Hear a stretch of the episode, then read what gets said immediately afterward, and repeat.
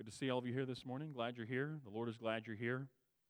If you would grab your Bible, turn to 1 John chapter 3.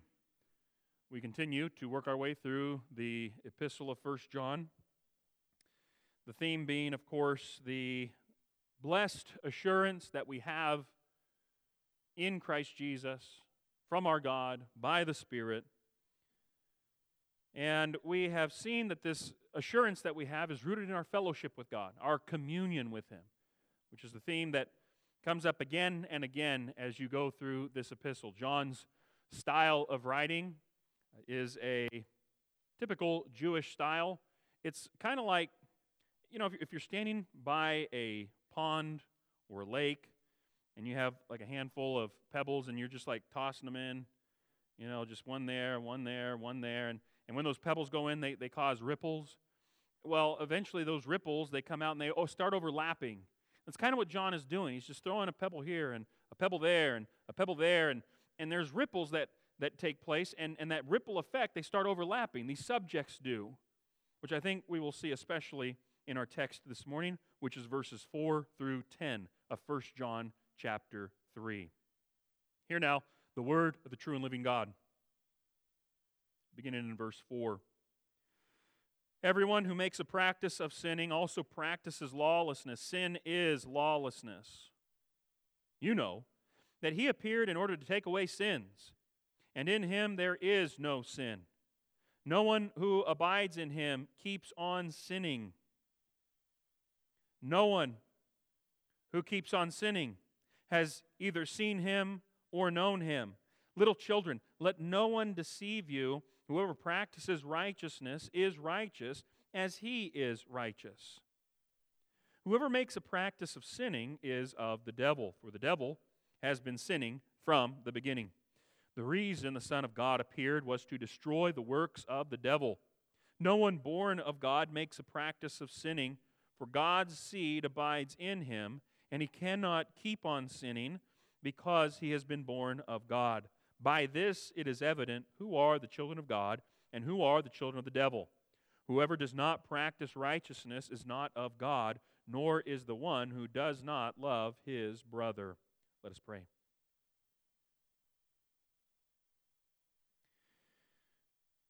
Before us, Father, lay two very different roads, two very different ways with very different destinies and trajectories. And we pray that we would see clearly these two ways and recognize that you desire for us to be on the path of Christ that leads to life.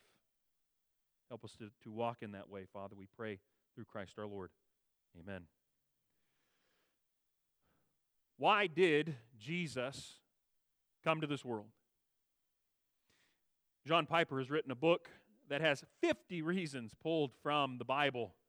50 reasons why Jesus came into this world.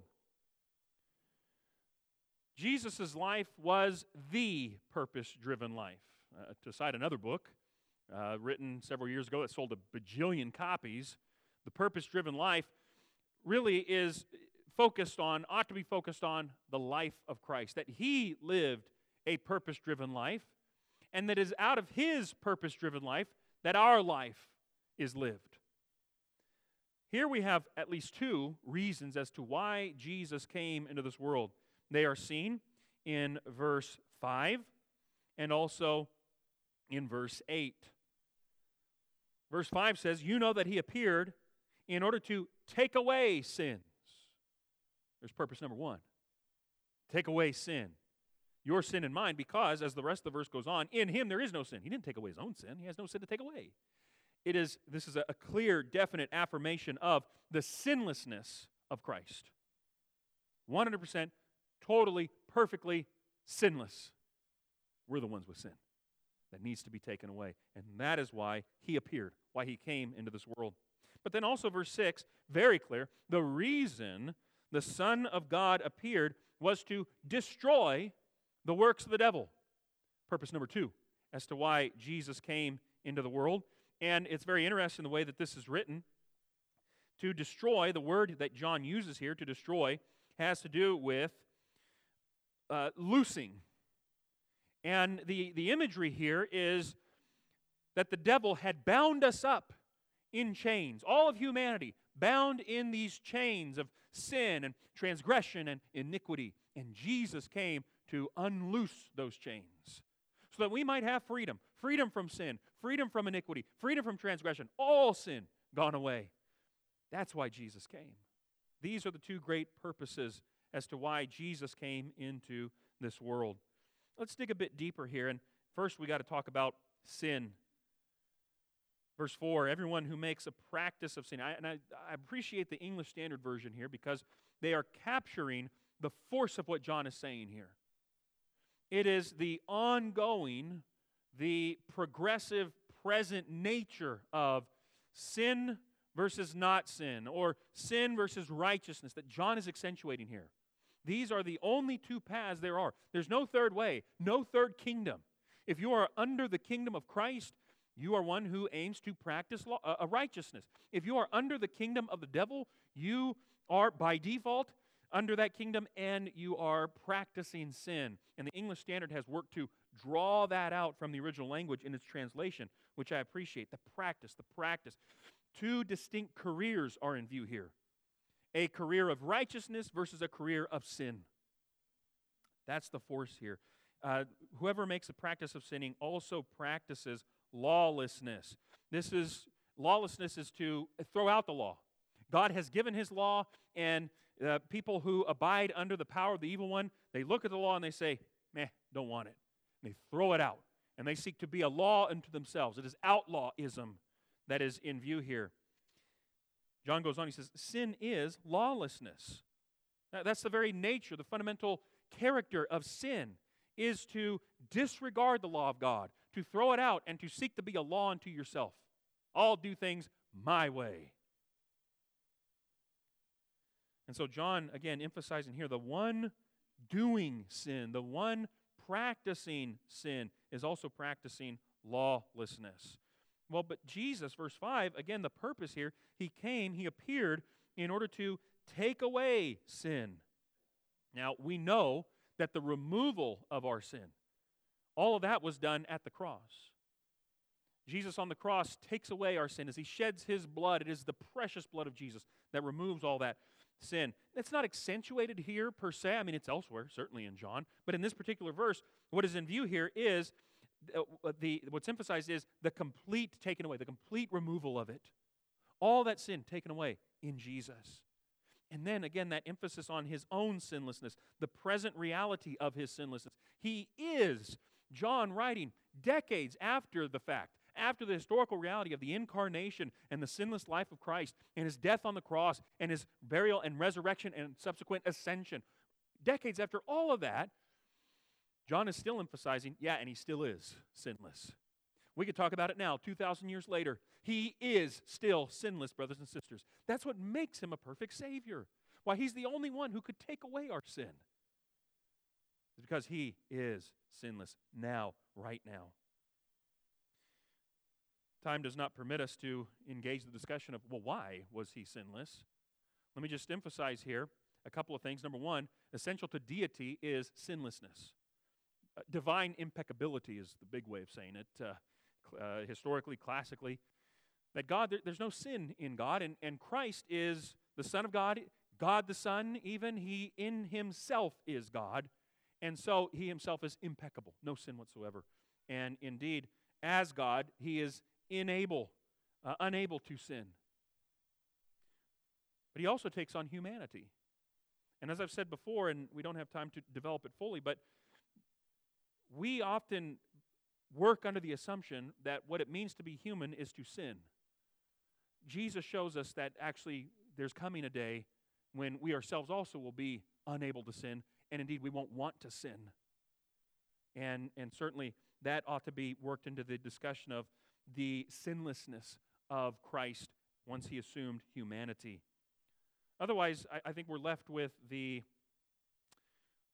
the absurd, even maybe heretical idea that even right now, at the right hand of, Christ, uh, of, the, of the Father, the Son, who has retained his humanity, still apparently has the ability to sin?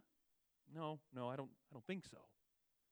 Much more certainly can be said about that, but we press forward into verse 6. No one who abides in him keeps on sinning. And I, again, I appreciate the force the English Standard Version is communicating this with. Uh, Whoso abideth in him is what the old King James says. That's pretty good too. And we'll have to have a discussion there uh, in just a moment. But uh, what's emphasized, first of all, is the ongoing nature of our abiding or our remaining in him. Uh, and we, we do. That's the nature of our communion. Our fellowship with God is we continue to abide in him and he in us as well. As a result of our continually abiding in him, John says that, that the one who continues to abide does not keep on sinning. You, you don't keep on sinning if you abide in him. The, again, the old King James says, sinneth not. And the force of that, we, we, don't, we don't talk that way anymore. It's perfectly good English, King's English, back in 1611 when that was published.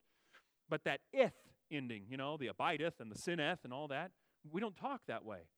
The reason they translated it that way was because it communicated clearly to the original audience in 1611. That F ending, when you see that, indicates a present tense thing. And that's what's, in, that's what's uh, so clear here in my English standard is the, the idea of keeps on sinning, the ongoing nature of this, the habitual practice of sin. That's what's in view here.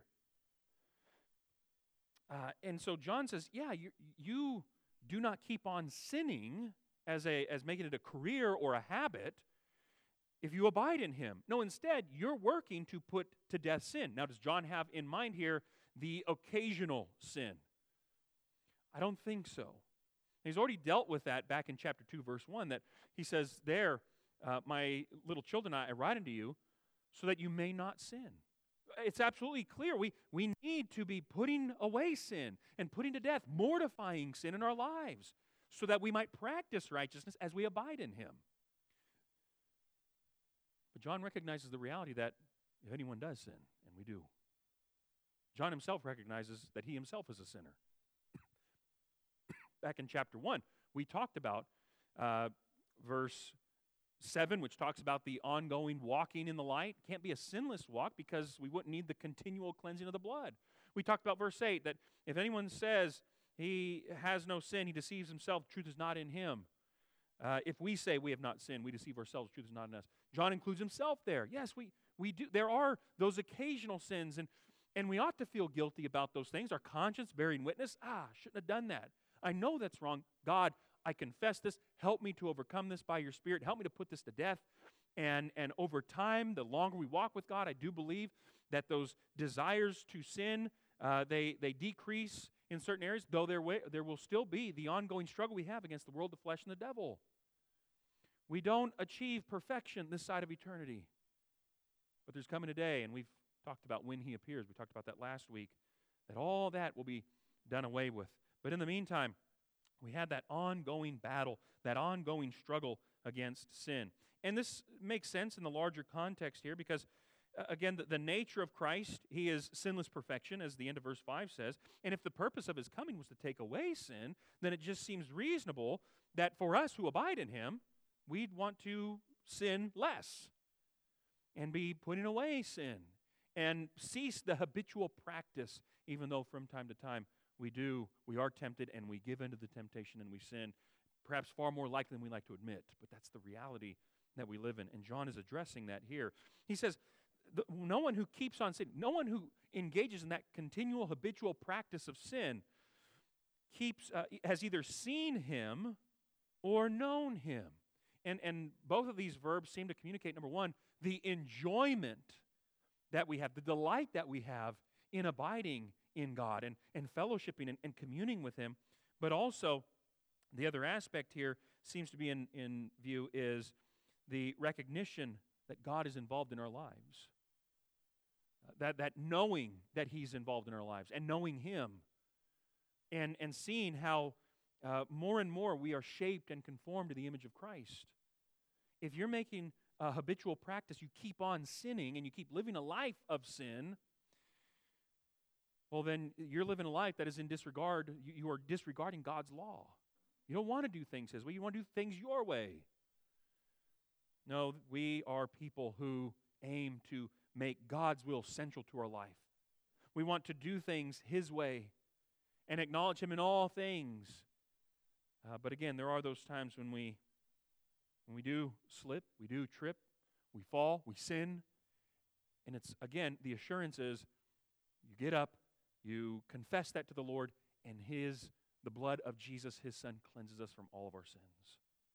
It keeps on cleansing, it doesn't stop cleansing. Little children, verse 7. Let no one deceive you. This shows us it's a battle for the mind. The lie will come and try to persuade us in our minds to turn away from God. But that's why we need the truth to speak a better word to our minds. Uh, and we stay our minds and our thoughts on God. He says, Let no one deceive you. And apparently there were those deceivers. We've talked about them. John styles them as antichrists. They wanted to cause these Christians to veer off the good and godly path that they are on. And John says, No, let no one deceive you. Whoever practices righteousness is righteous as he is righteous. Uh, in other words, as you make it your desire to do what God would have you to do, to do that righteousness, to practice righteousness, to make it your career, your habitual lifestyle to practice righteousness. Well, if that is your desire, and it is, O Christian, well, God is the one who is making us righteous. Uh, and again, it's not because uh, of any righteousness in and of ourselves. He makes us righteous in Christ. He credits to us the righteousness of Christ. And indeed, we are righteous as he is righteous. That's exactly right. He is righteous, and then he credits, God credits to us the righteousness of Christ. And as a result of our righteous standing with God, now we aim to live a life that is pleasing to God in all things, that righteous standing. I know we don't always feel that way, do we? Especially when our conscience is nagging at us and, and we uh, remember the way that we once lived and again, that's why John is writing to these Christians, writing even for us today. That you have the blessed assurance, O Christian, that as you make it your dead level aim to walk with God and to abide in Him and to live in Christ and to live for Christ, the blood of Jesus continually cleanses us. We are righteous before God because of Christ and His righteousness. And we can silence those voices that threaten us, threaten our assurance, threaten our walk, all those things. John has the typical practice of presenting both sides of the coin here. Uh, on the one side, the practice of righteousness, on the other side, the practice of sin. So, verse 8 whoever makes a practice of sinning is of the devil. Again, what's in view here is that lifestyle, that career, that life of sin, the habit of sin, the ongoing continuous action in view here. He says, whoever makes it makes a practice of sinning is of the devil. Jesus made a similar statement in the Gospel of John. And as I've said before, the Epistle of John seems to be a brief commentary, as it were, uh, an appendix perhaps to the Gospel that John wrote, offering uh, clarification and uh, also providing what the church needed, as apparently there were some of these early proto Gnostic heretics who were coming on the scene, taking what John had written and distorting it into ways that were ungodly and wrong. And so John writes First John, but there are clear echoes, which we would expect since John wrote the gospel and this epistle. And one of those is here in John chapter 8 and verse 44. And again, these are the words of Jesus as he speaks to the religious opponents of his day. John 8 44, he says, You are of your father the devil. There it is. You're of your father the devil, and your will is to do your father's desire. Notice the will here. The inclusion of the will, that the, the, the mind choosing to do the desires of the evil one. And so here is John as we come back to 1 John 3 8, and he that's a clear echo of the devil is that same kind of language. We do need to be careful here because John is careful. Whereas on the one hand, John will talk about children of God as being begotten of God, he does not use the same kind of language to talk about the children of the devil. The devil, as one theologian has said, the devil made no one, he begot no one, he created no one. But whoever imitates the devil is, as it were, a child of the devil through imitating, though uh, not through being born of him. There's that difference and distinction, and John is careful to make this. The, no one is begotten of the devil, but through imitation and by practicing sin, you are, as it were, a child of the devil. And, and here John inserts uh, pulls the veil back a little bit. You know, we get glimpses every now and again of uh, kind of the, the origins of the fallen angels, the devil included. And just tantalizingly brief, he says, For the devil has been sinning from the beginning. And from the beginning here probably points to when the devil, in rebellion because of pride, led uh, a number of other angels with him in rebellion against God, and they were cast out of heaven. And, and that, again, just hmm, tantalizingly brief. He's the original sinner, the first sinner, and he is all about causing other people to sin, and uh, he continues to sin himself. And so, the rest of verse 8 the reason the Son of God appeared was to destroy the works of the devil, to unloose those chains. And it is by removing our sins that we are loosed from our chains of sin, our bondage to sin, and now we are free to engage in the righteous practice of the law of God and to do the things that God would have us to do. We are free from not just sin itself and the bondage that sin brings, but also the penalty and the punishment that sin brings with it. We don't have to fear eternity away from God because right now we abide in Him. We are practicing righteousness. We're not, we don't keep on sinning. We're, we're, we're doing our best to sin less and to sanctify. We're being sanctified by God, made holy more and more. All of that is, again, what John has in mind here. Now, verse 9 and this is where the plot thickens a little bit. No one born of God makes a practice of sinning. There it is, born of God. And, and we've, we've come across this uh, phrase already back in 2 verse 29. The one practicing righteousness has been born of God. And it's the same phrase that John used there that he uses here. And it points to the fact that uh, we were born of God and we stand begotten of God. We are children of God. We continue to be children of God because of uh, that uh, initial birthing from God. Uh, could be, and this, uh, we don't have time to make this connection too strongly, but remember in John chapter 3, Nicodemus comes to Jesus and they have a discussion about, and, and Jesus tells him, You got to be born again, born from above. And Nicodemus is like, Well, how can a man uh, enter into his mother a second time? And Jesus is like, You got to be born of water and spirit. And that seems to be a connection to baptism. And so uh, here, John may have in view here, and I think it's fairly safe to say the connection is strong to our baptism. That that is where we are birthed of God, as it were. That spiritual action, that spiritual activity takes place there, where we are born of God, and now, in light of that, we stand begotten of God as children of God. Well, John says, Look, you Christians, you're born of God, and you've all undergone this new birth. Well, you, you don't make a practice of sin. That's, again, what we've been talking about. Why is that? For, verse 9, God's seed abides in you. God's seed has taken up residence and it dwells in you, in your heart, in your mind. And uh, there's some background here that is uh, also important to understand everything John is saying here. You know, we've talked about these heretics, these false teachers that were present when John is writing this. And there were those who were saying that they had this ethereal experience, and there were even some who were saying that they had the divine seed, the divine spark, the divine seed in them. And you're so lucky to have me because I have that divine seed. You just come to me and, you know, for a nominal fee and all that, right? And here is John saying, no, no, no. God's seed is in every Christian. You've all been born of God. You all have that spiritual DNA, that divine DNA, as it were, in you. It abides in you, it remains in you. Um, eh, so, what is it? Is it the Word? Could be the Word. I don't have a problem with that. Yeah, absolutely. God's Word.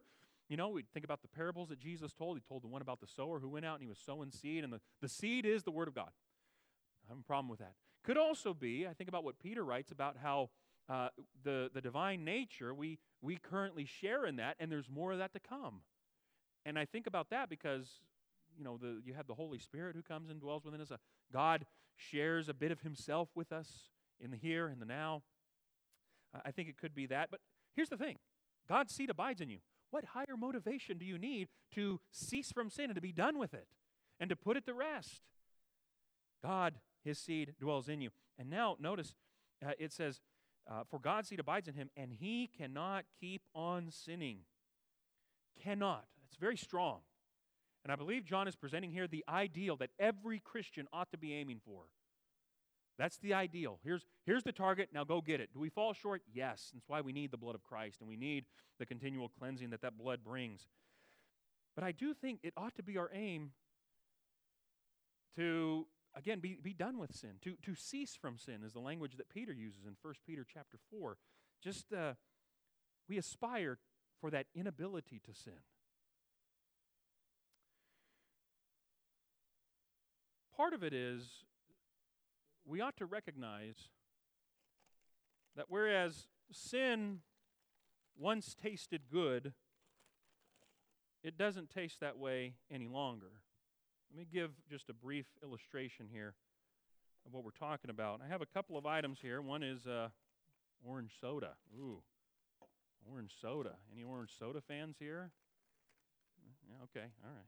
What about a Starbucks mocha frappuccino, huh? Mm mm mm, right?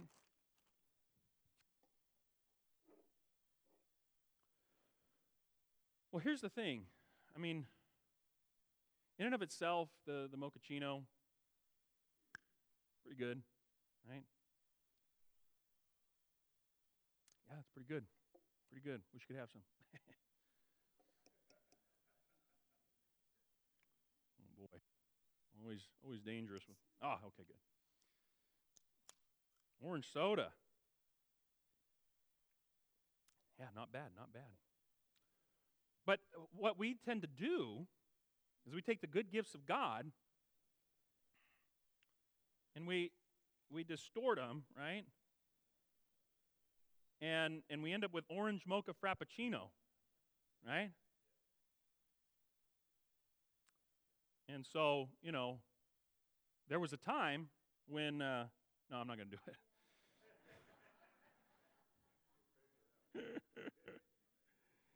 uh, you thought, you thought. Yeah. There was a time when when that orange mocha frappuccino, man, that that tastes good, and I, whatever your particular sin was, that was it, and you just guzzled it down. But now you've been born of God. You've been changed, new nature, new birth, all of that. God's seed now remains in you, and now it ought to be, mm, I used, I used to drink this? What's the matter with me? You have new desire, new taste buds, as it were, right? And, and this, it doesn't taste right. And in fact, I have God's word telling me, yeah, don't drink that. That's no good, right? This is what John is saying here. You cannot keep on sinning. Now, there may be times where, again, that flesh just crops up and I just want to take a sip. And you do. And that's when it ought to be, ah, man, not again. The matter with me? I know better, right? Cannot keep on saying. That's the ideal. To be done with drinking. I don't want orange mocha frappuccino anymore. I recognize it's, it's no good, right? And to be done with it. Because he has been born of God. We have been begotten, we stand begotten, we are children of God, and children of God don't drink this. We don't do that anymore. Uh, we desire the good gifts that God gives us in the proper way that they're to be used, as it were. Now,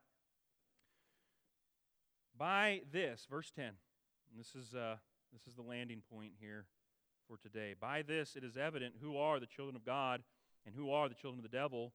Whoever does not practice righteousness is not of God, nor is the one who does not love his brother. Now, it's that last phrase, loving your brother, that John is going to develop into verses 11 and following. He's going to bring in some Old Testament Cain and Abel stuff, and, and, and we'll, we'll deal with that uh, next time. But in the meantime, here's John kind of bringing together, uh, summarizing, as it were, a little bit. Uh, by this, by, by what he's just written or by what follows? Yes, I think both could be in view here, but it's evident who are the children of God. Um, there are clear markers, clear defining characteristics of a Christian. Uh, we can identify a Christian by the way they walk, by the things that they love and the things that they uh, are to be opposed to, and all these things. And who are the children of the devil? Again, clear identifying markers. uh, definite characteristics of those who are not children of God, but are children of devil of, of the devil, who are under his influence and who are imitating him by loving the things that the evil one loves. Uh, and so John here again, whoever does not practice righteousness, the one not doing righteousness. And, and there's effort involved in this, just as there's effort in practicing righteousness. You know, just because you're a child of God doesn't mean you just get to sit there and ho hum your way to heaven. There's a, there's a practice, there's a lifestyle that goes along with being a child of God that we are to put into practice and we're going to be active about it. But here is the active opposite, as it were, of that practice. Those who do not practice righteousness. Again, all of this is career stuff, it's lifestyle, habitual practice stuff. That's what John is identifying here. Um, you're faced with the, the, the, the law of God, the Word of God, what's your response to it? The clear revelation of God. If it is, no, I don't want that, I'm going to do things my way, and I'm going to continue to do things my way, that tells us something. But if you look at the clear revelation of God and you say, you know, I'm still struggling, I still battle against the world, the flesh, and the devil, but I love this because I love God and I, I want to do what God would have me to do. That tells us something as well. Again, it is all of this is rooted in the purpose-driven life of Christ. He came to live a sinless life, came to die on the cross for each one of us. He came to undo and destroy the works of the devil, and he has. And he continues to do that as people, men and women, as they obey the gospel of Christ. They come to Him, they find Him a perfect, willing Savior. And it is out of the purpose driven life of Christ that we find our purpose for living. To cease from sin, to practice righteousness, and all of this motivated and empowered by the Holy Spirit living within us, God's seed abiding in us. We no longer want the things that we used to want. Now we want all of the good, godly things that God has for us. Let's commit this to prayer.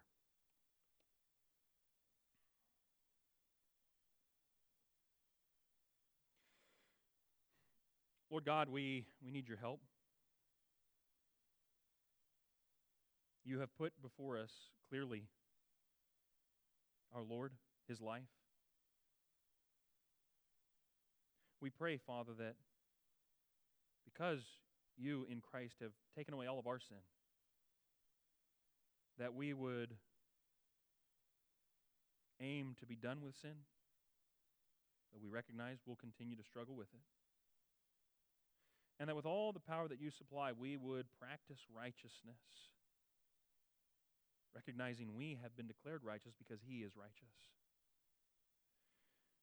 We're so grateful for Jesus, for who he is and what he's done in our lives. We pray all of this through the glorious name of Jesus. Amen.